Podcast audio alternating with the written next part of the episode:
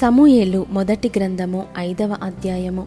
ఫిలిస్తీయులు దేవుని మందసమును పట్టుకొని ఎబెనెజరు నుండి అజ్డోదునకు తీసుకొని వచ్చి దాగోను గుడిలో దాగోను ఎదుట దాని నుంచిరి.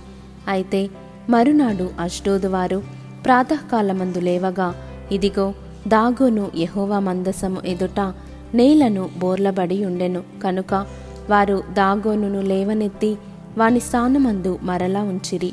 ఆ మరునాడు వారు ఉదయముననే లేవగా దాగోను ఎహోవ మందసము ఎదుట నేలను బోర్లబడి ఉండెను. దాగోని యొక్క తలయు రెండు అరచేతులను తెగవేయబడి గడప దగ్గర పడియుండెను వాని మొండెము మాత్రము వానికి మిగిలియుండెను కాబట్టి దాగోను యాజకులేమి దాగోను గుడికి వచ్చి వారేమి. నేటి వరకు ఎవరును అష్డోదులో దాగోను యొక్క గుడి గడపను త్రొక్కుటలేదు యెహోవా హస్తము అష్డోదు వారి మీద భారముగా ఉండెను. అష్డోదు వారిని దాని సరిహద్దులలోనున్న వారిని ఆయన గడ్డల రోగముతో మొత్తి వారిని హతము చేయగా అష్డోదు వారు సంభవించిన దాన్ని చూచి ఇస్రాయేలీల దేవుని హస్తము మన మీదను మన దేవతయగు దాగోను మీదను బహుభారముగా నున్నదే ఆయన మందసము మన మధ్య నుండుటయే దీనికి కారణము గదా అది ఇక మన మధ్య నుండకూడదని చెప్పుకొని ఫిలిస్తీయుల సర్దారులందరినీ పిలువనంపించి ఇస్రాయేలీల దేవుని మందసమును మనము ఏమి చేయుదుమని అడిగిరి. అందుకు వారు ఇస్రాయేలీల దేవుని మందసమును ఇక్కడ నుండి గాతు పట్టణమునకు పంపుడని చెప్పగా జనులు ఇస్రాయేలీల దేవుని మందసమును అక్కడ నుండి గాతునకు మోసుకొని పోయిరి.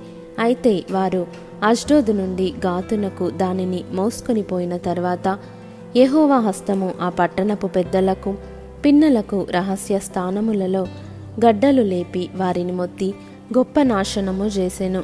వారు దేవుని మందసమును ఎక్రోనునకు పంపివేయగా దేవుని మందసము ఎక్రోనులోనికి వచ్చినప్పుడు ఎక్రోనీయులు కేకలు వేసి మనలను మన జనులను చంపివేయవలెనని వీరు ఇస్రాయేలీల దేవుని మందసమును మన యొద్దకు తీసుకొని వచ్చిరనిరి. కాగా జనులు ఫిలిస్తీయుల సర్దారులనందరి పిలువనంపించి ఇస్రాయేలీల దేవుని మందసము మనలను మన జనులను చంపకుండునట్లు స్వస్థానమునకు దానిని పంపించుడనిరి. దేవుని హస్తము అక్కడ బహుభారముగా ఉండెను గనుక మరణ భయము ఆ పట్టణస్థులందరినీ పట్టియుండెను చావక మిగిలియున్నవారు గడ్డల రోగము చేత మొత్తబడిరి. ఆ పట్టణస్థుల కేకలు ఆకాశము వరకు వినబడెను.